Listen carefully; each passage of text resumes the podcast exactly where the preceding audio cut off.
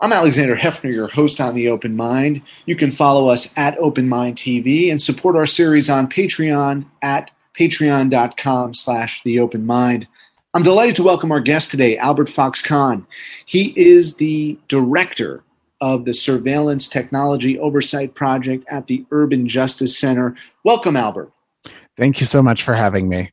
Albert, what are the prospects this year with the new Congress and Biden administration of national privacy legislation?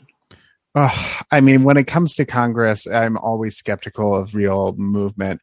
And while I think there's a possibility of privacy legislation moving forward, uh, those of us um, like myself who focus on state and local action, what we always worry is that if we see a real push towards a federal bill, that it will have the effect of uh, effectively weakening those existing state laws by by preempting the laws that we already have on the books and we're particularly concerned that could be the case with you know some of the great biometric privacy bills we have in Illinois and other states and then some of the privacy laws we've seen uh, in California and Massachusetts and elsewhere uh, banning facial recognition.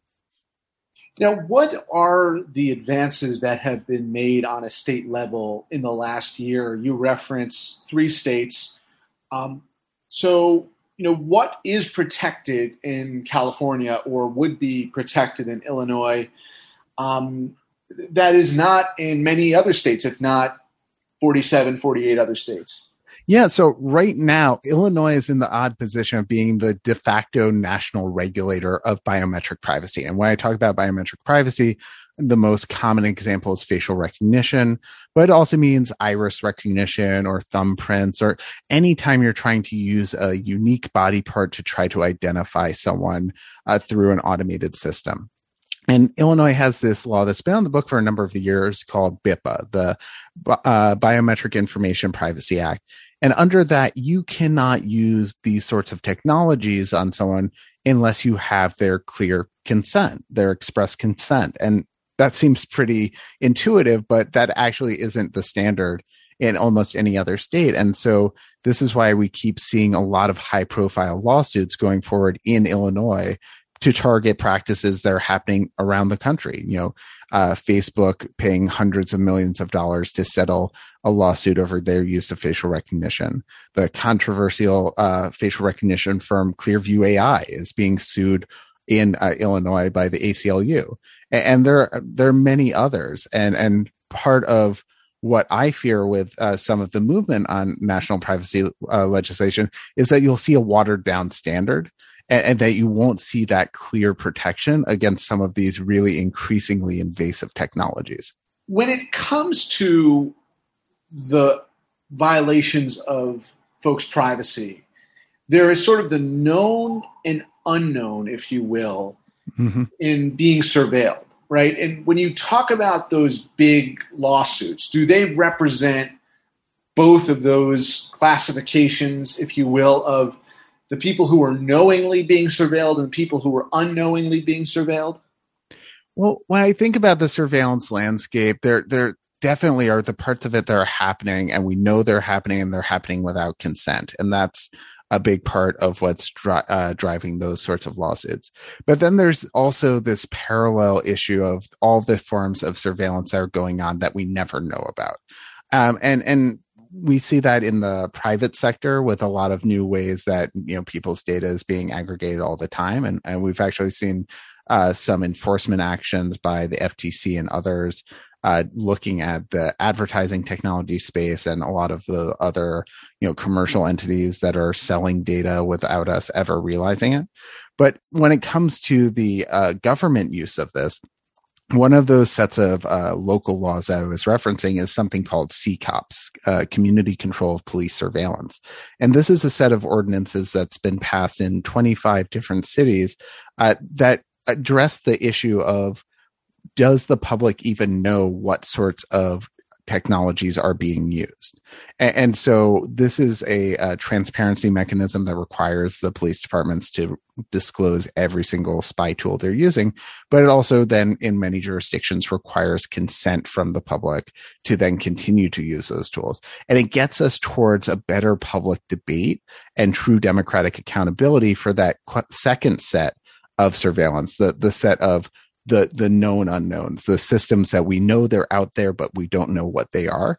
And and it's something that I think will become an increasingly potent debate in in the coming months and years as these systems become more powerful, and it really starts to raise significant questions about what it means to be in a democracy that is using these types of systems to track nearly everyone potentially, but without real public engagement or public uh, consent. You sound skeptical about the prospects of national adoption of privacy legislation.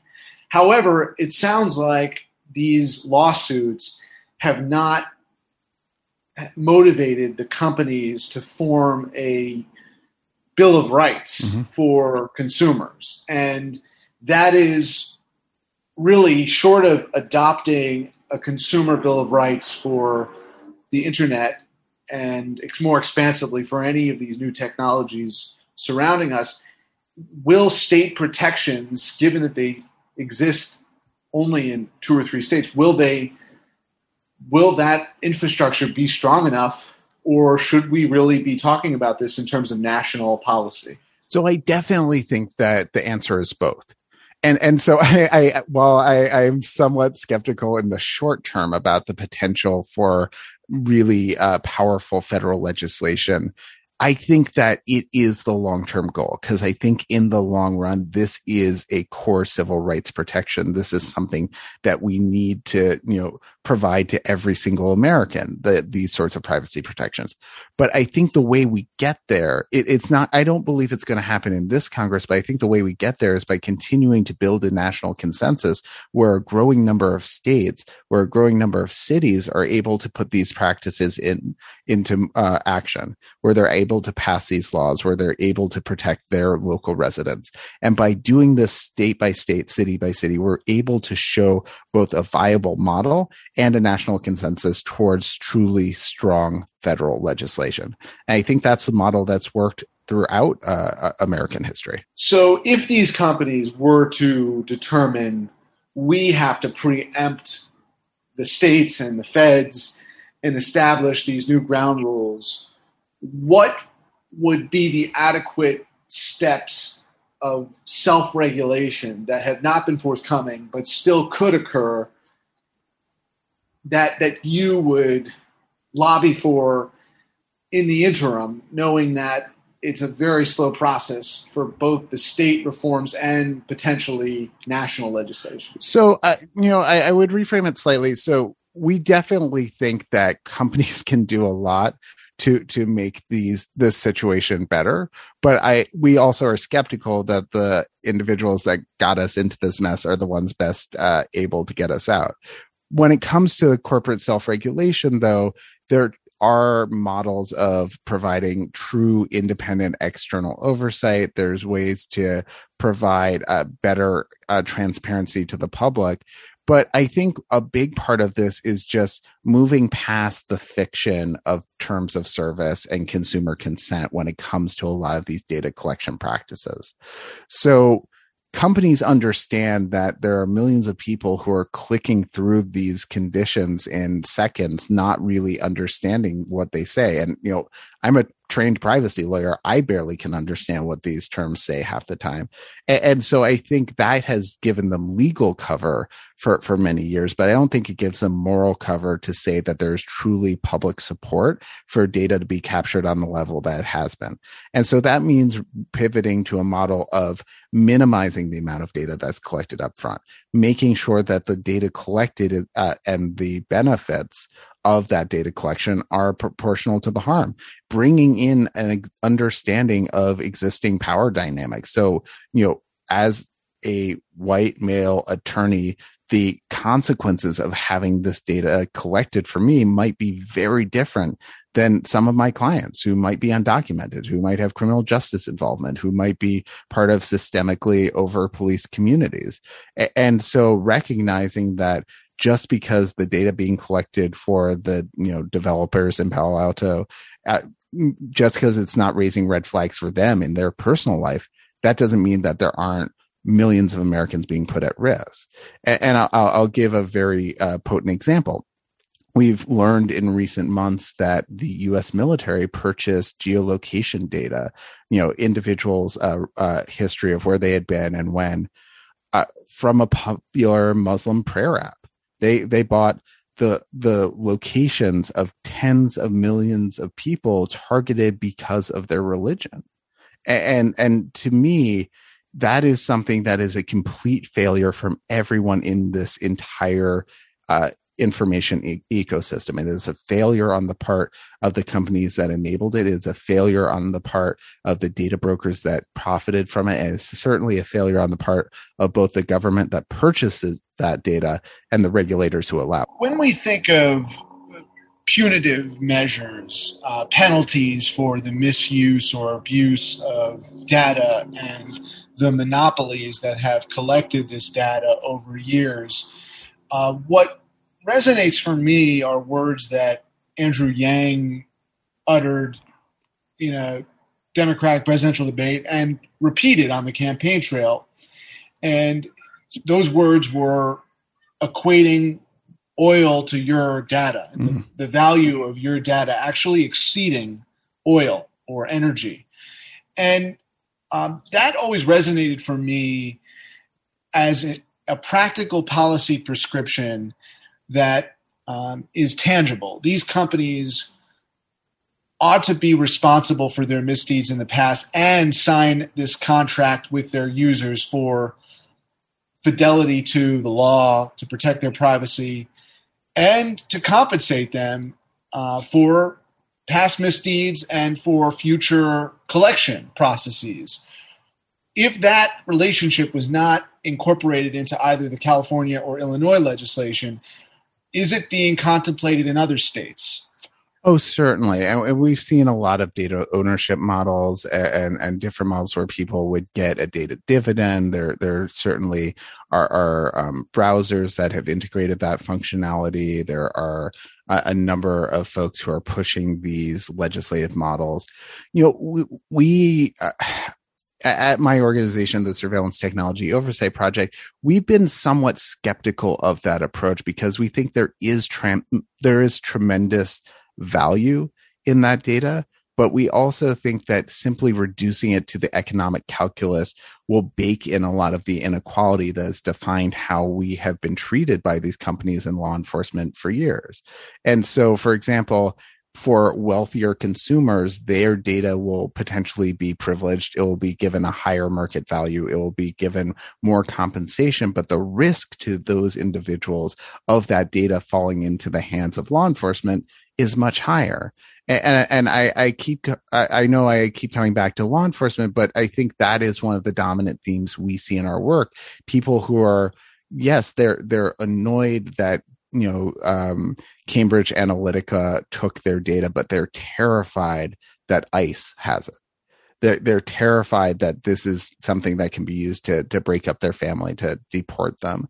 And, and I think when we look at data ship data ownership models, it raises the second question, which was implicit, which is holding these companies accountable for when they break the law. But we have to address the just how broken that baseline standard in our laws is that we've given just such a permissive standard for when this data can be given away, when it can be used by other people, both on the commercial side and the government. So I, I think it could be part of a solution, but I think it's just a small part. It may be a small part, but I think that it's actually the most impactful in getting people to pay attention to privacy.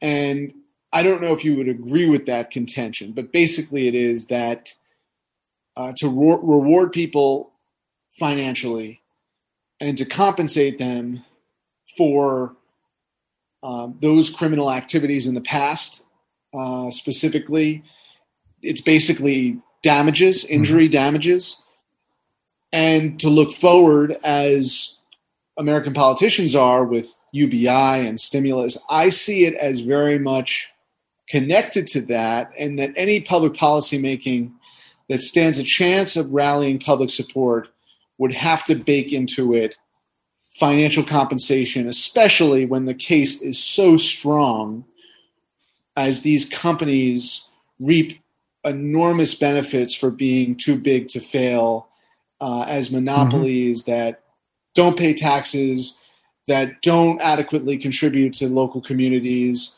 and that are just gargantuan in size. Completely. And look, I, I I got my start as a lawyer as an antitrust attorney. I was advising giant tech companies on antitrust. And I think that they are monopolistic. I think that a number of them rightfully can be targeted as monopolies. And we've seen litigation uh, against Google and others on that very basis. And I think that if you talk to the folks in the C suite, I don't think they would like the idea of paying a data dividend. I don't think they would be thrilled at the idea of paying damages for everything they've done in the past. And, you know, many of these companies already have settlements that they've entered into with attorneys general and, and private uh, plaintiffs to pay damages quite explicitly already. But I think the thing that really keeps them up at night is the possibility of being broken up. And I think that gets to the root of the power dynamics we've seen with big tech in recent years that we've allowed them to become these massive monopolies.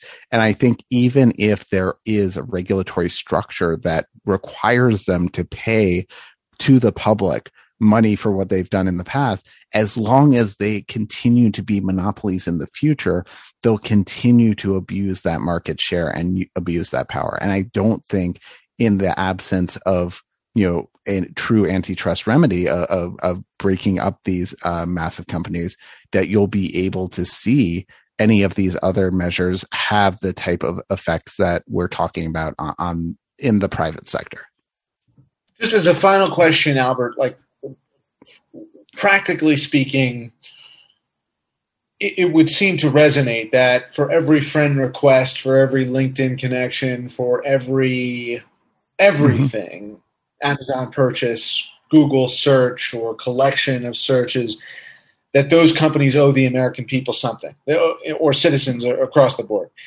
Um, and I see it as simplistically as that. And I'm not saying that they're going to pay people and then do right by them. You also have to follow through and make sure that the privacy standards are robust and that they're paying people and complying by whatever uh, rights you're codifying. But I, do you not see that approach being feasible? I, I definitely think it's feasible, and I I think that all of these aspects uh, of the response are are important towards that lo- larger transformation because we are so far behind you know Europe and so many uh, and so many countries around the world that have actually aggressively fought to protect privacy and protect consumer rights and protect individuals. And I think a data dividend would help us in starting to rebalance and starting to uh, make these companies make. It makes sense for a capitalistic system like ours that would, in in a sense, make desirable from the consumer's point of view, profit making. Um, you know, with crypto exploding in the pandemic era, it makes perfect sense. Do they have individual data dividends in Europe or in other places where privacy law have been enacted? The the the EU and others have demanded these big tech companies pay news organizations. Um, so that is one mm-hmm. more specific route of um, directing the data dividends to you know news organizations or journalists but how has that relationship evolved through privacy regulations in Europe or elsewhere? Yeah, we, we haven't seen a ton with data dividends specifically in Europe, but we've seen a much more aggressive regulatory approach, including the, this process of having the larger tech companies pay uh, money to the newspapers, to the other journalistic outlets that they've siphoned funds away from for years. And, and I think that, you know, the closest we've seen to an explicit data dividend where people are being paid uh, money for the data that was improperly taken from them.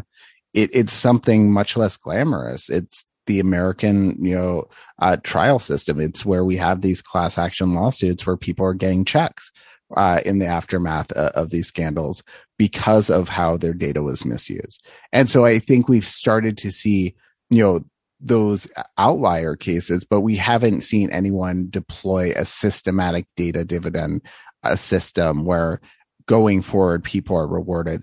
We've only seen the sort of voluntary web platforms, Brave browser being one of them, that where people are being voluntarily uh, given uh, money for the time they spend on they spend online. If you were to point to one or two or three representatives in our government who are speaking in the language we are today. And in order for citizen listeners to help move the dial forward, they need to get organized with these. If you're just to name three um, at most, or just one, who, who would you say?